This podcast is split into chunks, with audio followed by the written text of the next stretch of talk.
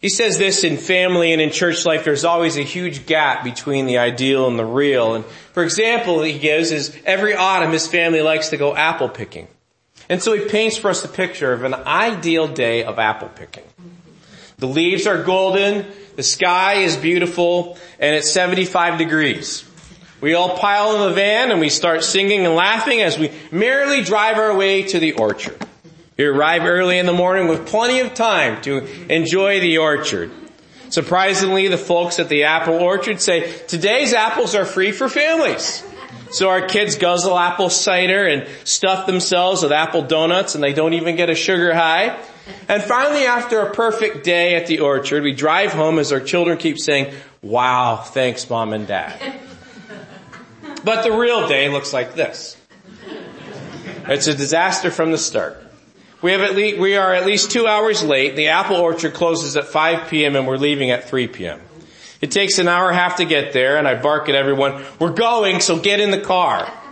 We miss lunch because we're scrambling to get everything done. Our blood sugar levels are plummeting because we miss lunch and my wife and I start arguing. I think it's her fault we're not ready and we're leaving late. She says it's my fault. We keep arguing until the kids interrupt now because they're arguing with each other behind us.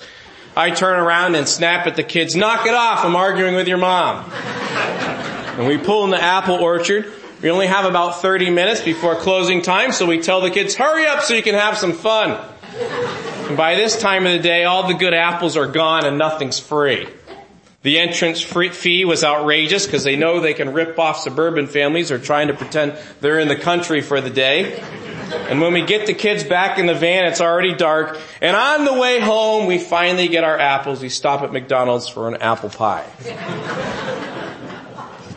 and then unfortunately, family life and any life isn't always ideal, is it? And that's why the Christian life is an act of faith that has action that flows out of it, practice. And in the text that Rowan read this morning, uh, Paul wants these Corinthian believers to understand the reality of their behavior, the way they are living, is not in line with the true spiritual reality of what God has done in them. And he has given a long discussion of wisdom and pointed out that the cross is not simply just a, just another rabbit trail we go down to, but it is the issue at the center of it all. And the church is at stake. The purity of the gospel is at stake when we abandon the wisdom of the cross. And the wisdom that these people are pursuing has stripped the gospel of its real power. The false wisdom, the, the, the, the wisdom of the world, in other words, the way that the world says to pursue life. The values and cultural concepts in the world that say this is how you live. This is what the meaning of life is. Has stripped away the gospel of its real power in the church because that is what the church was operating according to in Corinth. And their pursuit of this kind of wisdom has led to divisions and Paul said, no, Christ is not divided. And so it's in this paragraph, chapter 3, 1 through 4, which is a big long section of chapter 1 verse 10 all the way through chapter 4 here. It's in now this paragraph that Paul makes a transition here from the one argument that he's already made, the point that he's already made, the nature of the gospel and the meaning of true wisdom, wisdom found in the crucified Messiah, now to what he already has addressed in 1 Corinthians chapter 1 and verse 10, now I beseech you, brethren, by the name of our Lord Jesus Christ, that you all speak the same thing, and that there be no divisions among you, but that you be perfectly joined together in the same mind and in the same judgment. He points out some of the contentions that have come upon them in verse 11 people siding with their favorite speakers or their favorite leaders or favorite teachers in the church and pitting one against the other. And Paul will say later on, no, we all have, we all have one unified purpose. God just uses different tools and he's in charge of the, of the tools. And I was going to do 1 Corinthians 3, 1 through 9 this morning and realize that I can't, I can only do 1 through 4 this morning. We'll do verses 5 through uh, 9 next week here or you'll be here for a long time. So Paul here in verses, chapter 3 verses 1 through 4 is making the transition and saying that the nature of the gospel and the meaning of true wisdom needs to play out in their division. In their division. And you can see in verse 2, really two clauses here, two parts of his statement here that show that he's transitioning, he's changing now here to now apply the theme of the crucified Messiah, the cross of Jesus Christ to these believers. He says in verse 2, I fed you with milk and not with meat for you, before you were not able to bear it, neither yet now are you able. So it's the yet now here he is focusing on. You're still not ready is what he's saying here. So he picks up the theme of being spiritual. And we looked last week into the concept in, in First uh, uh, um, Corinthians 2 verses 10 through 16, really a watershed text, a very important text for you as a believer. If you claim the name of Jesus Christ, you need to understand the truth that you have been filled with the, the Spirit of Jesus Christ, the Holy Spirit. You have not just been saved from the penalty of sin, but God has separated you to himself and he has put your, he has put the Holy Spirit of God, the very third person of the one true God, the Holy Spirit inside of you so that you now think differently. Your mind has changed. The lenses through which you view, through which you view the world are now vastly different. The old natural man, the man without Christ, could only see life one day at a time, one moment at a time, and live for that moment. But the one who is in Christ now has the Spirit of God living in them that has delivered to them the mind, the very mind of Christ, the way of looking at the world and looking at eternity from God's eyes, the Son of God's eyes. And so that now that person can see where they came from. And the emptiness and vanity of the old life, but yet the fullness that is in Jesus Christ now.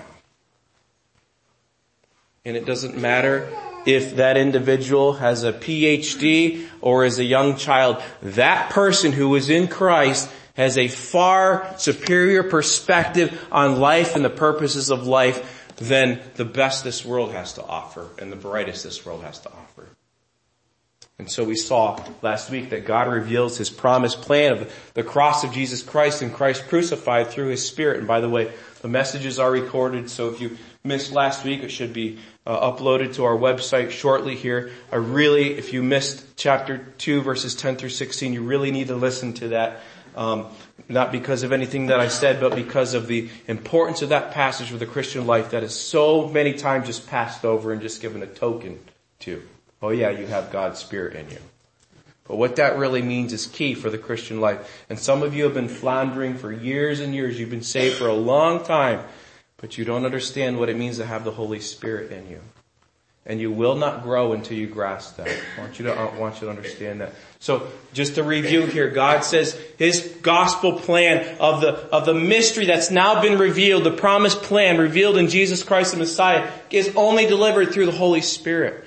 He's the agent behind this, and he said a few things. Uh, the reasons for this because the Spirit is the one, because He is the mind of God. He's He's always uh, had fellowship and community with God the Father, God the Son. Uh, he knows the mind of God, and He can search out the deep things of God. We saw.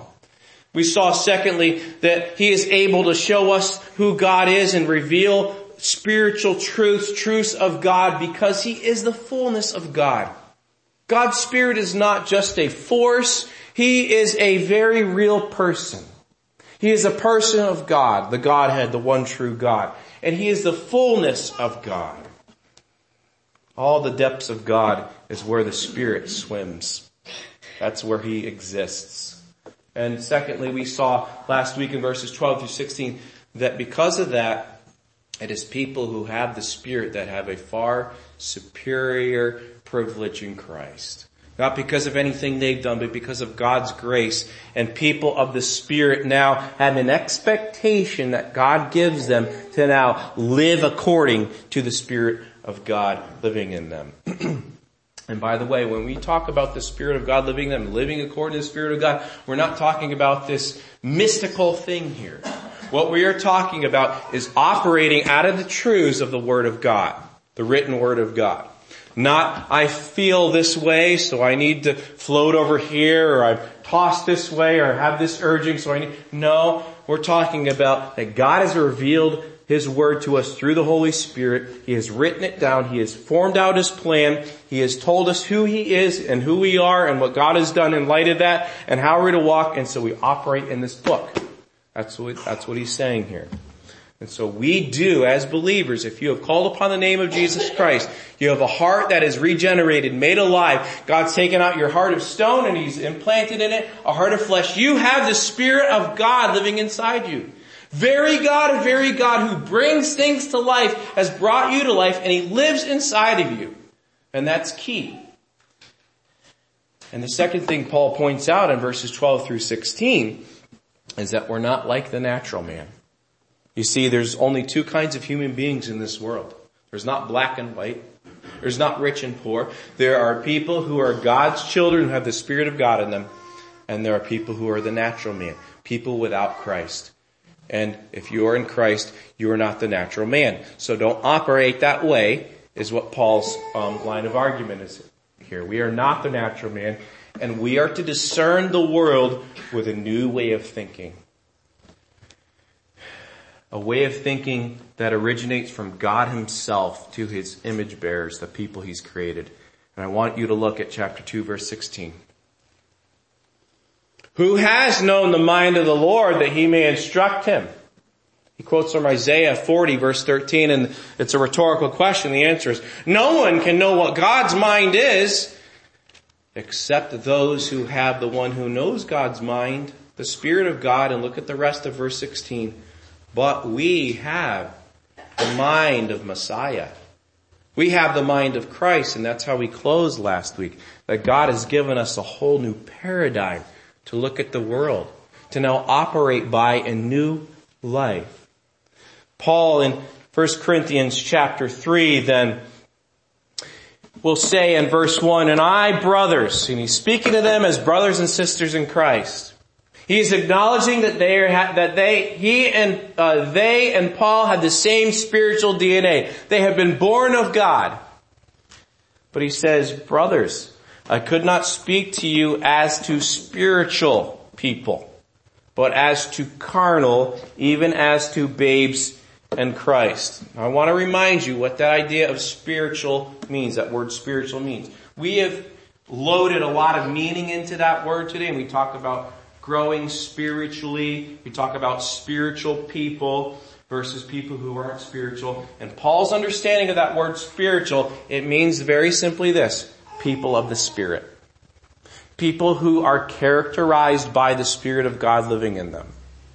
And it is the great dividing line. I spent a lot of time last week showing from Paul's letters how he sees people as either people who have the Holy Spirit living in them and are walking by that or not.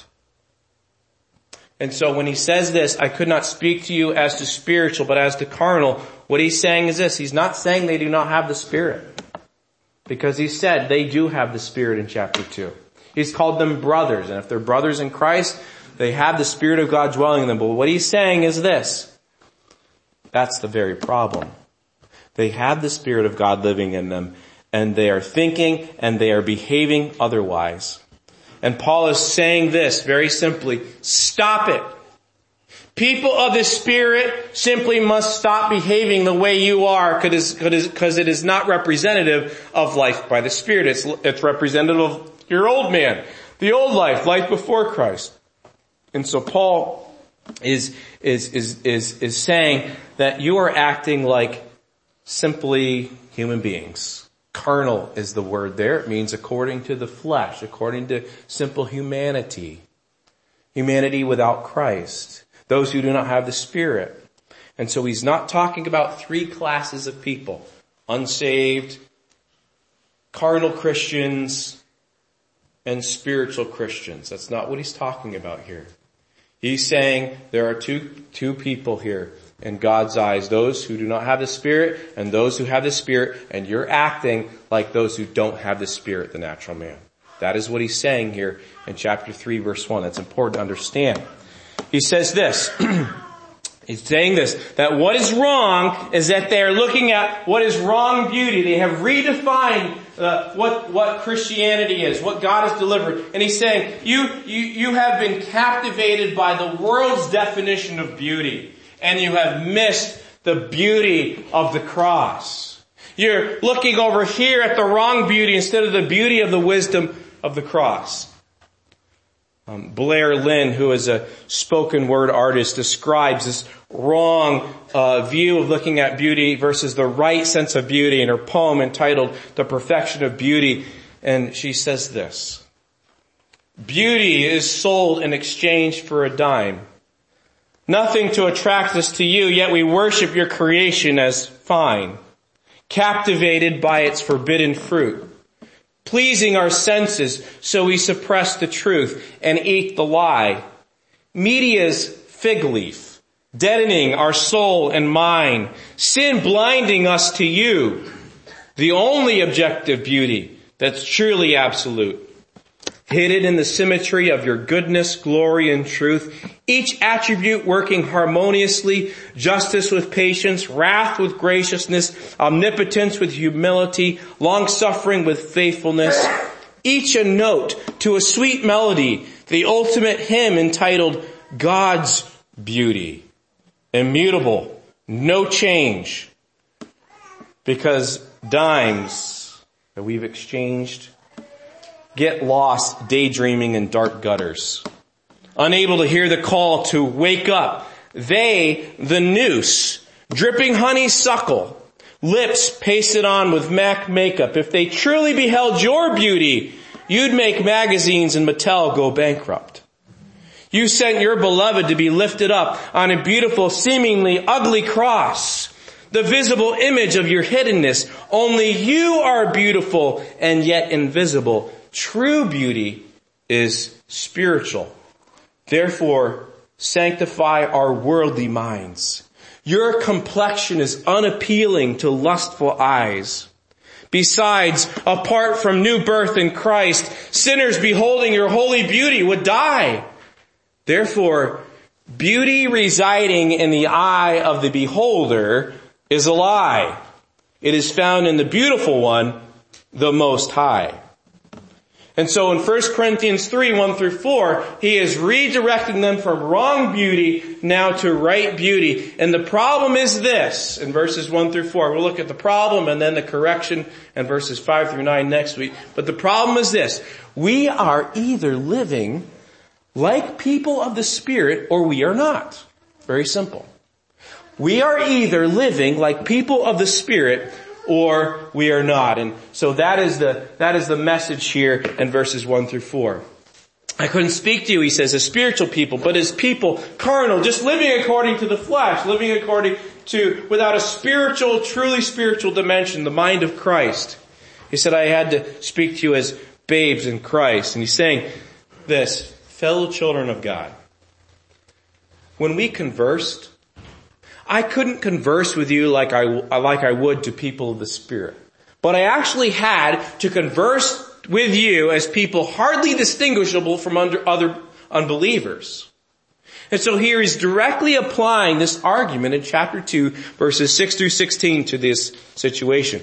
You, by the Spirit, have received the mind of Christ. And you understand the wisdom of God. But I can't address you that way. We have to go back to the basics here. And what Paul is saying is this.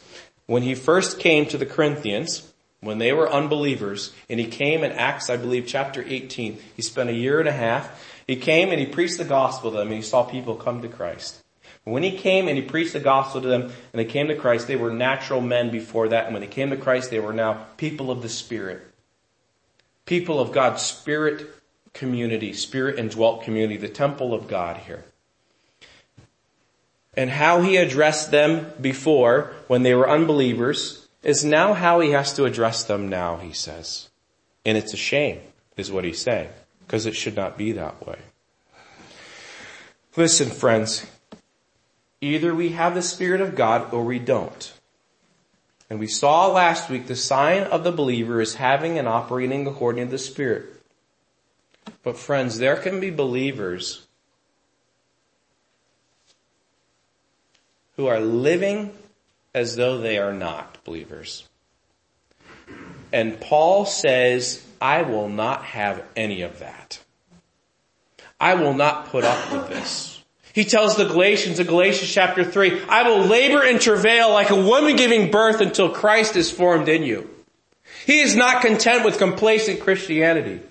He is not content with somebody saying they're saved and never growing. No. The purpose of the gospel is so that you become who God intended you to be. It is why He saved you. You become like the Son of God Himself. Little by little, degree by degree, but there is growth. It might look like this, but there is a trend upward. It might look like this with big gaps, but the goal is to shorten the, the, the gap between the ideal and the reality here. Paul will have nothing of someone, uh, he will not be uh, uh, satisfied with someone who says, I am in Christ and lives like they are not. And so what we see here with this truth is the problem. We are either living like people of the Spirit or we are not, is that we see in this passage that time isn't the factor. The time you know Christ is not the major factor here. Some of you have been saved for decades. Some of you have been saved for a very short while. Time is not the factor here. Look what he says. I have fed you with milk and not with meat. For before you were not able to bear it. So before, when he came to the Corinthians in Acts chapter 18, he fed them the simple truths of the gospel here, and God opened their hearts. They responded to the truth. They believed. And he says, neither yet now are you able to bear it. This had been three or four years now. Paul expects there to be some change in their behavior and their understanding and their growth, uh, a limiting of the flesh and, and, a, and a fullness now of the spirit. He doesn't expect them to be perfect, but he expects their compass direction to change and, and, and overall progress here. And Paul is saying, really, I had to spoon feed you baby food when I first came, and that was okay. That's fine. You expect that with babies. But the problem is, I still have to. I still have to because you are no different now than when I first came to you. In chapter 2 verse 14, he, he talked about a natural man, right? A man without, without God. Now he talks about people who are living like they are natural men, but he uses a different word. He says, according to the flesh, I'm having to address you as carnal. In verse 1. And now in verse 3, for you are yet carnal. You are acting as though you are an unbeliever. And so he is saying this, he's not accusing them of not having the Spirit, but at the same time, he is saying, face up to your condition here. It is not in line with Christ. And the word here, carnal, is the word sarkanoi, and it means their humanness, the physical side of their, their existence, just being a human being. instead of having the mind of Christ operating them. And it's not necessarily ultimately that they haven't made progress. The problem is they think they have. That's the problem. Do you see the difference? They think they made progress, but they haven't. And that's a serious place to be, isn't it?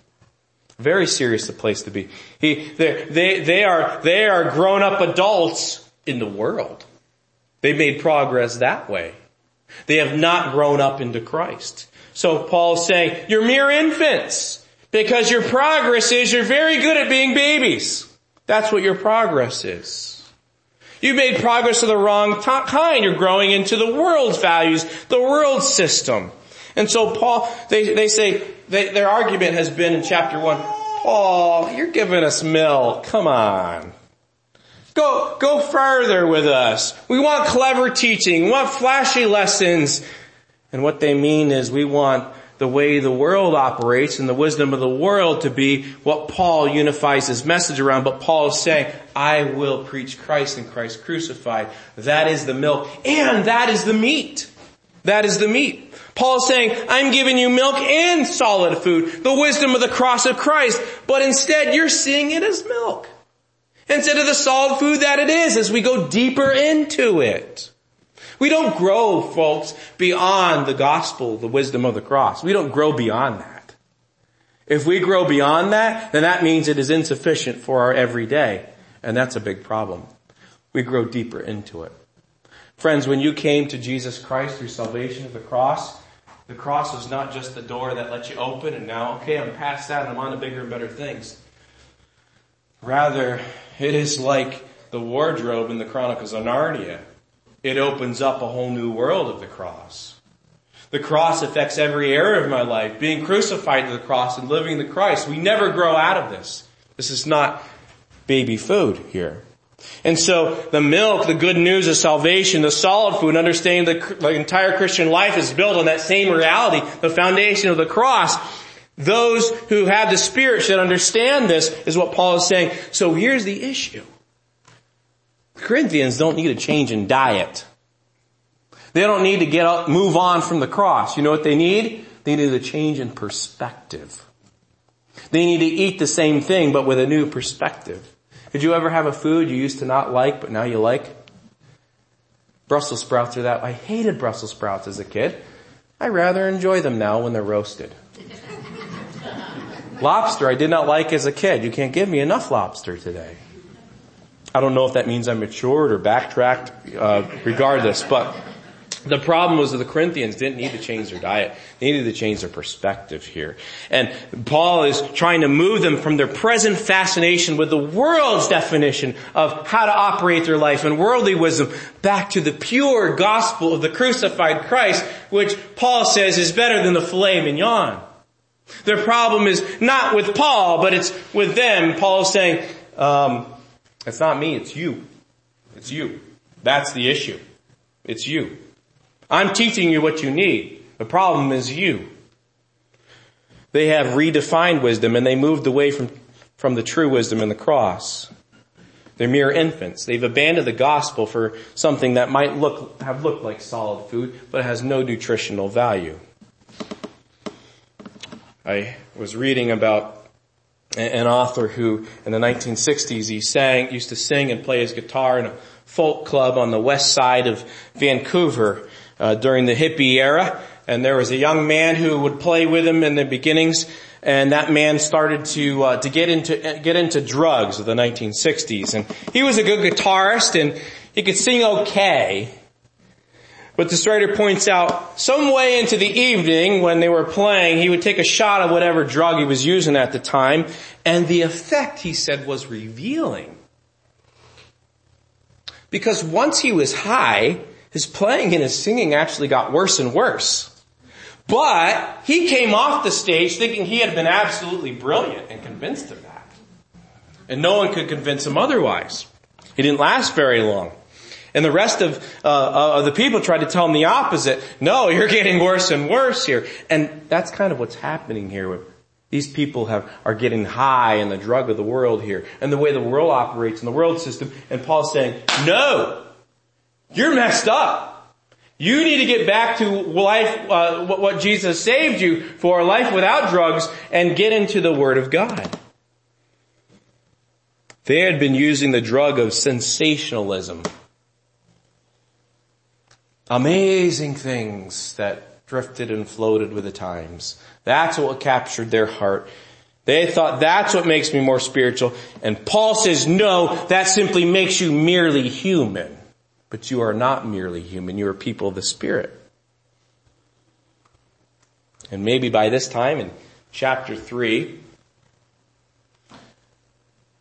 what Paul has said to them in chapter 1 verses 10 through 17 about the strifes and divisions and how wrong that is, maybe by the time they read chapter 118 through chapter 2 verse 16, they've been thinking, alright, he's off our case now.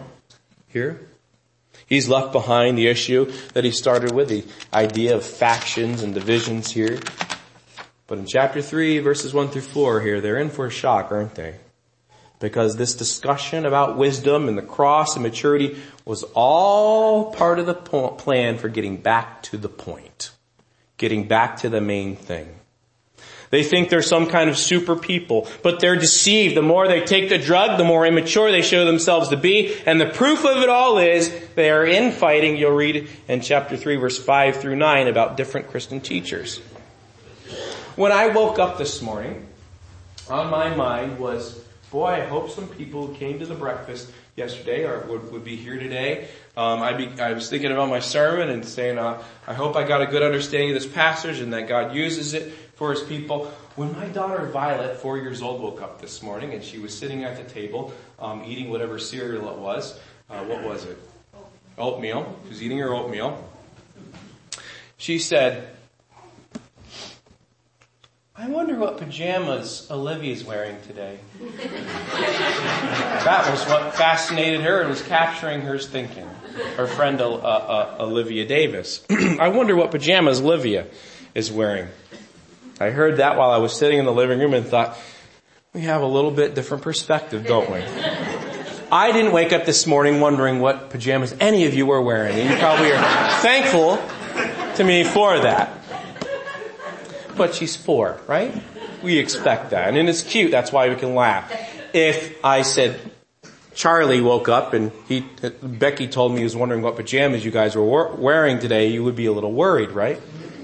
Friends,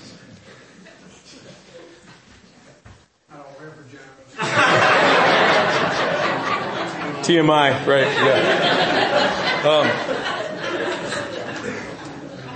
the point I'm trying to make is this.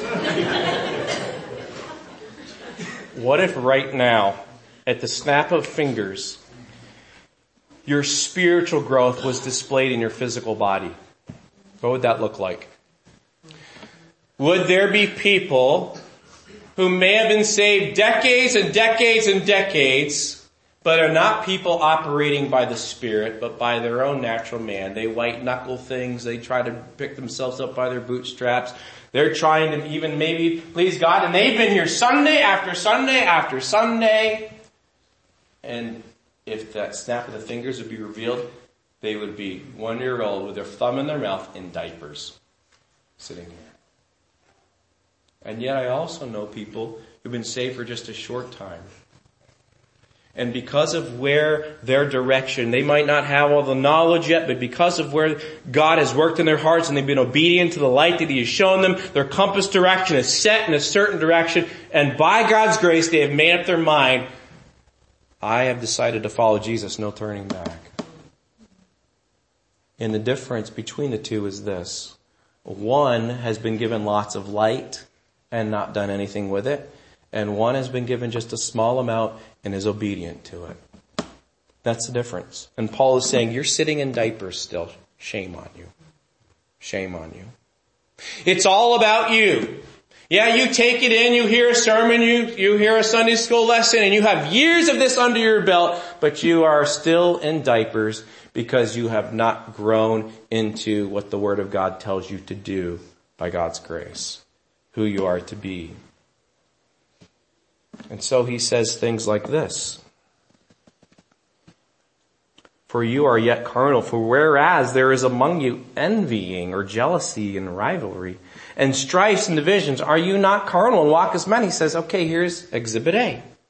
Exhibit A. Your life does not seem to be any different than from the beginning. And he gives proof to them, evidence here. He says, you can't even understand the true nature of the gospel as people of the Spirit should, and you are exhibiting it in this way, jealousy and quarreling. You have these greedy, these prideful attitudes that are forming bitter disagreements.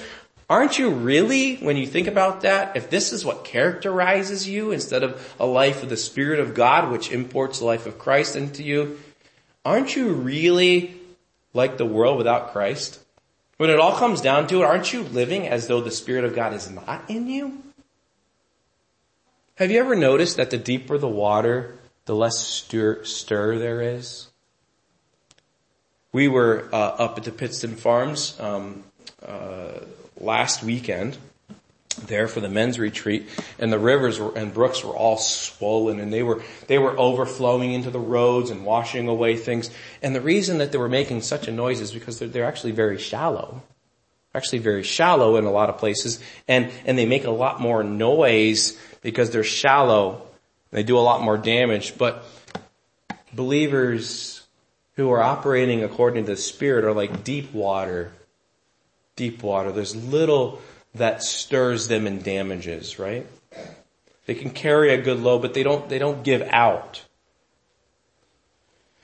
Paul says, you guys are damage makers. This is what's going on and it's a sign of you're not walking in who God has called you to be.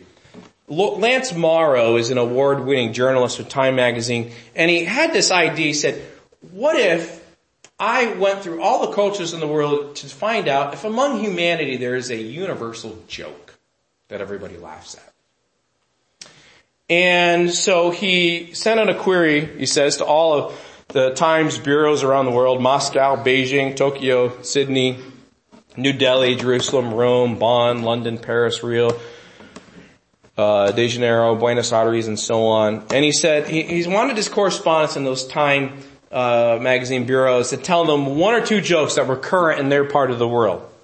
And he said it turned out there is a universal joke that every culture just seems to have, and it's this. It's what Americans refer to when they tell Polish jokes. It's what the Belgian Flemings have what they call Walloon jokes, jokes of another kind of people. It's what the English tell Irish jokes and vice versa. The people of Tokyo have jokes about people in Osaka. Uh, on the tiny island of Grenada, alright, it's 113 square miles. People on one side of the island have a large stock, he writes, of vicious jokes about people on the other side of the island and vice versa. So in the, the universal humor in mankind is apparently this. The other people. The other people. And that's what Paul says is going on in the church. Humanity operates this way according, this is one of the values of the world, right? Make fun of the other people draw distinctives and, and, uh, and, and, lines in the sand here and, and, and lift yourself up by tearing them down. And Paul says, hmm, verse three, you're yet carnal, for whereas there is among you envying and strife and divisions, are you not carnal and walk as, and the idea there as men is the idea as simply mere men. That's it. Not men of the Spirit. Listen, there are activities of those who live in the Spirit, and there are behaviors of people who live without the life of the Spirit. And friends, these people's quarrels and rivalries confirm that their behavior actually is more attached to the present age than the truth that through the resurrected Christ, He has broken into the present age and He has placed upon us His Spirit through faith in Him. And those fallen twisted values of the old age are, are cast aside and a new mind of Christ has been implanted. And Paul is saying, I don't care what you say. Let me tell you, the way you're living shows you seem to be way more attached to the present evil age. Jealousy was all over the church of Corinth. If we continue to read this book, we're going to see that they're going to constantly be looking over the, over their shoulders at others in jealousy. They're going to envy the gifts of others. There's little love at Corinth. Hey, by the way, there were long worship gatherings they had together. But they were not characterized by love. They were characterized by people exalting themselves. There was no appreciation of the different contributions and strengths that were brought under God by people like Paul and Apollos and the other gifts in the church. They were breaking off into cliques. They were refusing to mix with certain people of different views. And Paul is saying this is despicable. Grow up. Stop behaving like babies. This is how young children behave when they shout, I want that toy. I want that present. Or they stamp their feet and say, I'm not going to play with you. You're not my friend. That's what happens in my home sometimes. That's what ordinary mere men, men without Christ and without His Holy Spirit are like. James says if you have bitter jealousy and selfish ambition in your hearts, don't boast and be false to the truth. And what happened here in Corinth is that they had developed an autoimmune disease.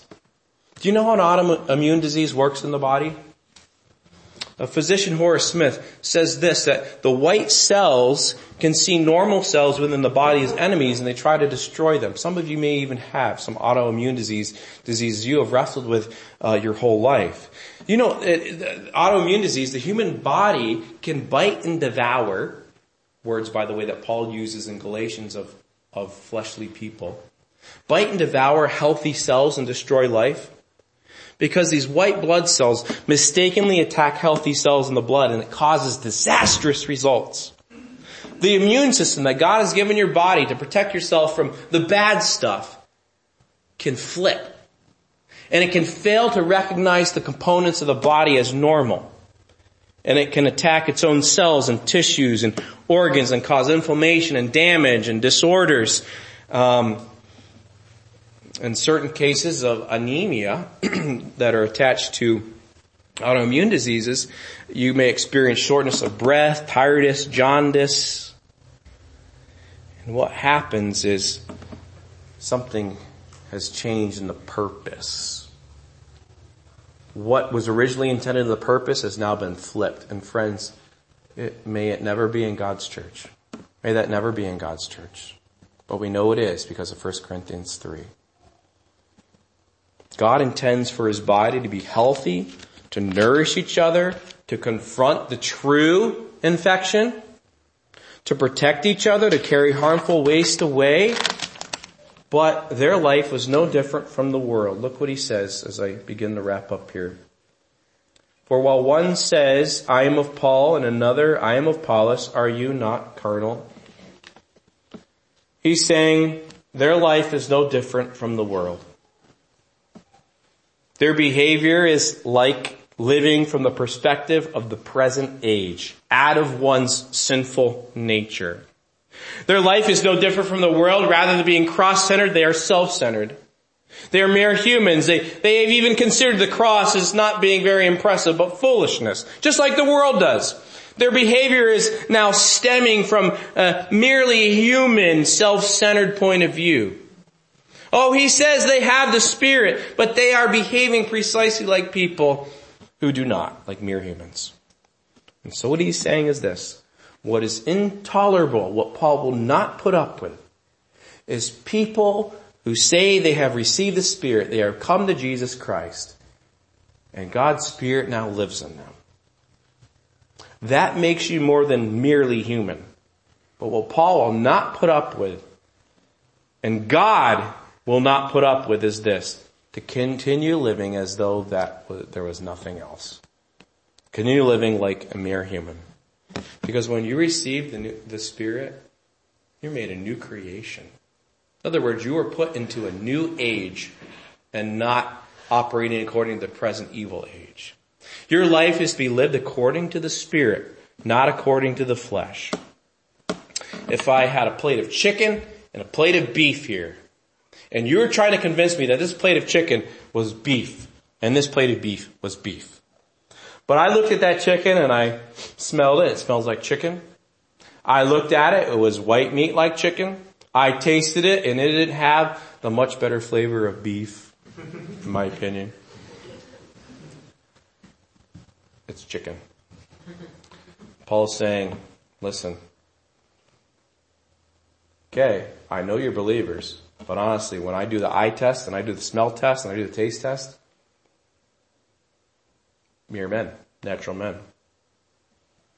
Now allow the, unleash the Holy Spirit in your life, operate according to His values.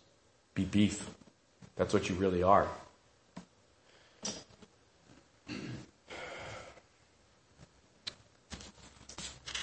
I don't have time. Birch is going to do a a good job this evening talking continuing our series here on speaking the gospel into all parts of life. He's going to do a series tonight beginning and he'll continue in Sunday school later here of from fruit to root and from root to fruit. Analyzing what is it? What are the idols in my life that are keeping me from growth here? And repenting of those and letting the Holy Spirit have full reign in my life and encourage you to, to, to hear this kind of the application of what we're talking about this morning. But on your own, you can read Galatians chapter 5, verse 16 through 26, where Paul compares a life that is characterized, a life of the, of the natural man, the man without Christ, versus a life of the Spirit. The fruits that flow out of both. The life of the flesh, life of the natural man, living outside of the power of the Spirit, living according to your natural old man that Paul says has been crucified, versus living in life of the Spirit. And he says the two are contrary to each other. They can't coexist.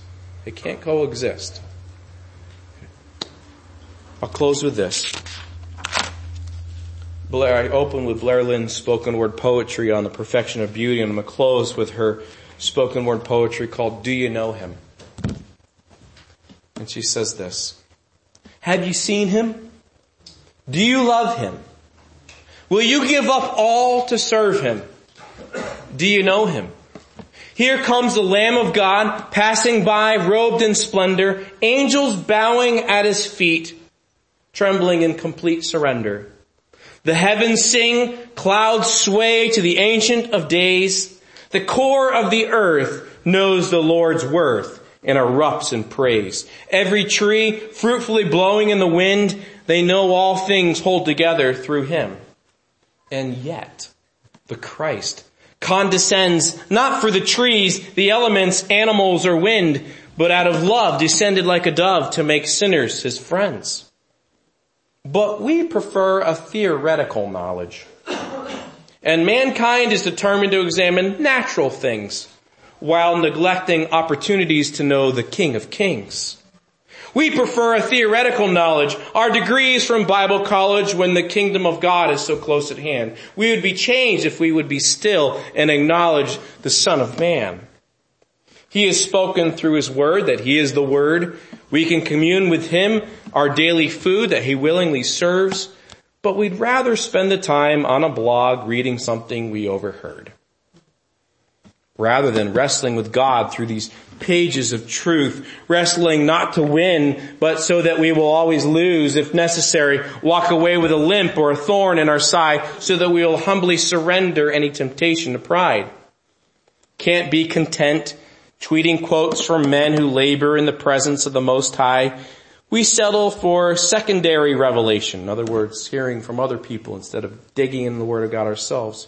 And wonder why we're so dry shallow like a bonsai waiting for a like, rather than an, an eternal love from the one who gave his life. See, Jesus Christ is jealous for His glory. Before this globe was structured, He was crafting a supernatural story, starring His mercy, co-starring His grace, directed by the hand of God. Truth is, we should all be on our face. Not on YouTube. Rather lights, camera action as we zoom into his crucifixion. The only sacrifice which does suffice should motivate our contrition and set ablaze our delight. Not gathering information to add to our spiritual resume, but digging in our heels to comprehend the depths of his majesty every day. Not reading the Bible to sound spiritually deep, but savoring his word because his truth is oh so sweet. Have you seen him? Do you love him? Will we give up all to serve him? Do you know him? Personally, not heard it through the grapevine, that his grapes were crushed and poured out wine? Have we tasted his blood and eaten of his flesh, experienced his power to exchange his life for our death? See, we were dead, worse than in a grave, enslaved by legions of demons. The prince of the air had us depraved, a spiritual death which transcends the flesh, creating an eternal heat wave which we rightly deserved. But while in our sin, God graciously chose to save. Now we have peace and serenity since we are no longer an enemy of the Trinity free to get on our knees, confessing, Lord, I believe, as we put off sin to cleave to His divinity. Counting it all loss for the sake of Christ, anything gained in this world cannot be compared to the fact that we have been paired with, made heirs with His holiness who chose to spare us with Himself. He gave us Himself as our treasure. We have the privilege of loving Him, our pleasure from the moment we were born until forever ends, which is never. Have you seen him? Do you love him? Will you give up all to serve him? Do you know him? Let's close in prayer.